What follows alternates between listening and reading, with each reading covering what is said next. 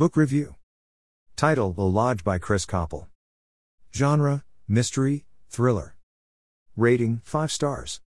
I haven't read anything by Chris Coppel before, but I love mystery and thriller novels, and the synopsis really got my attention.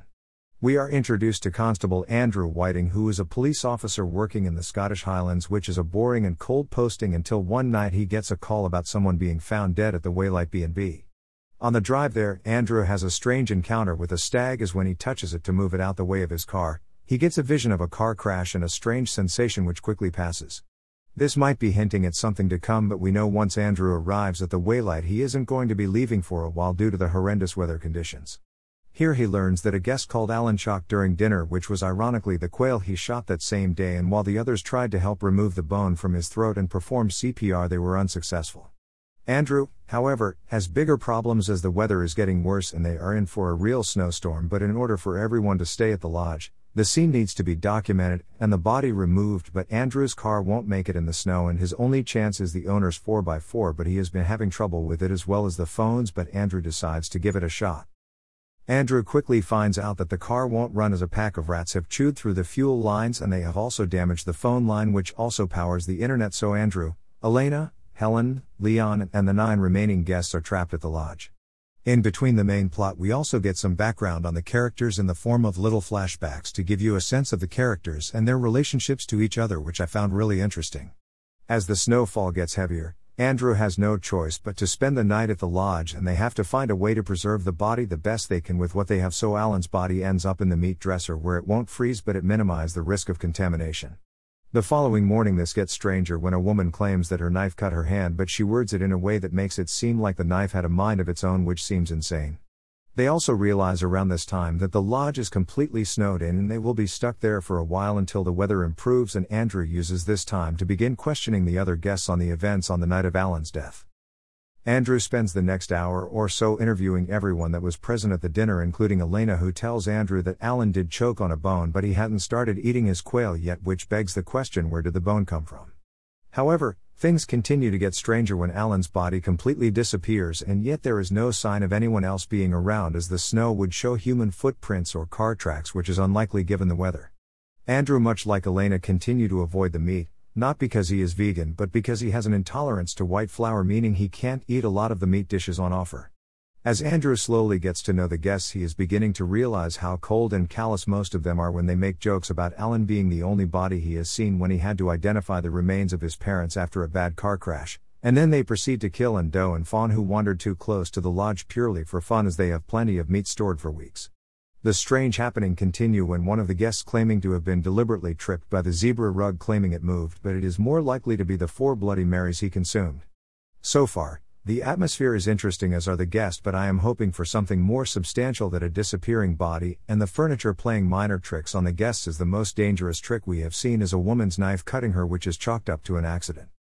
Learning more about the characters is one of the most interesting aspects about the novel so far as we know relatively little about them, including Andrew, even though we are almost halfway through. Things do begin to get more interesting as there seems to be a relationship developing between Elena and Andrew, who are the only ones at this point who haven't seen anything strange around the lodge. Leon is the next target as he ventures into the basement to deal with the boiler, which is acting up in the bad weather when suddenly the hunting relics in the basement begin moving. At first, Leon thinks it is his imagination acting up in the dark and slightly creepy basement, but very quickly they begin circling him, almost coming to life in hunting position to attack him. But he is saved when Helen comes down to check on him and everything returns to normal.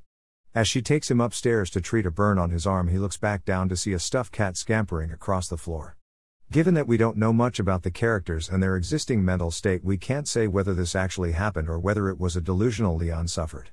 Another guest witnesses something similar, but rather than moving stuffed animals, she sees the dead body of Alan being held up by masses of birds, which makes sense since he was a bird watcher, but no one else saw it. Despite this, Andrew does spot a single dark feather sitting on top of the undisturbed snow, giving some weight to what Mrs. Adams saw, but he still thinks it is impossible since Alan was clearly dead when he arrived.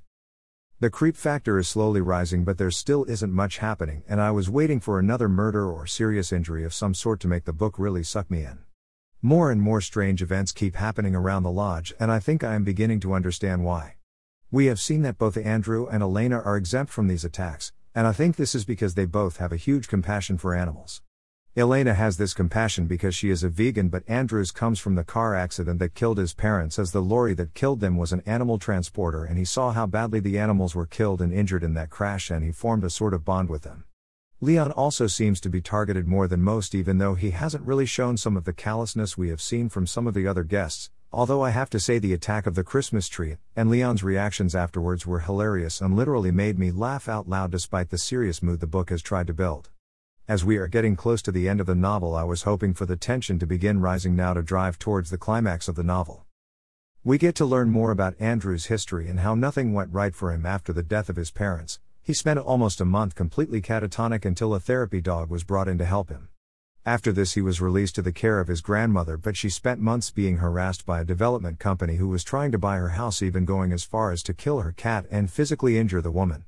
While in hospital, his grandmother contracting an infection and died, meaning Andrew ended up in a children's home where he suffered greatly until he was adopted.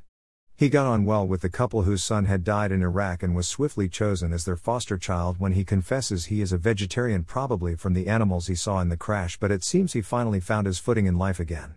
Meanwhile, Back in the present, a couple of the guests are out hunting on Christmas Day when they find themselves surrounded by deer who quickly trample the couple, and it seems we are gearing towards the climax now, but I honestly have no idea what it could involve. As we learn more about the characters, we see connections between them that weren't there before, and it suddenly makes a lot more sense why these guests are being targeted. When another guest died and three are now missing, things are becoming stranger and stranger with seemingly no explanation, but I have a feeling there might be a shocking twist in the final section of the novel. The final section of The Lodge really brings everything together, and while there weren't any huge twists towards the end of the novel, the ones that were there were amazingly well executed and really brought together all the creepy elements that have been scattered throughout the novel. Learning the truth behind the strange occurrences at the lodge was brilliant, and the ending, which sets it up to happen all over again, was brilliant. I will definitely be checking out more of Chris Coppel's work in the future. Highly recommended. Buy it here. Paperback slash hardcover, Amazon.co.uk Amazon.com. Kindle edition, Amazon.co.uk Amazon.com. I received this review copy from Edelweiss.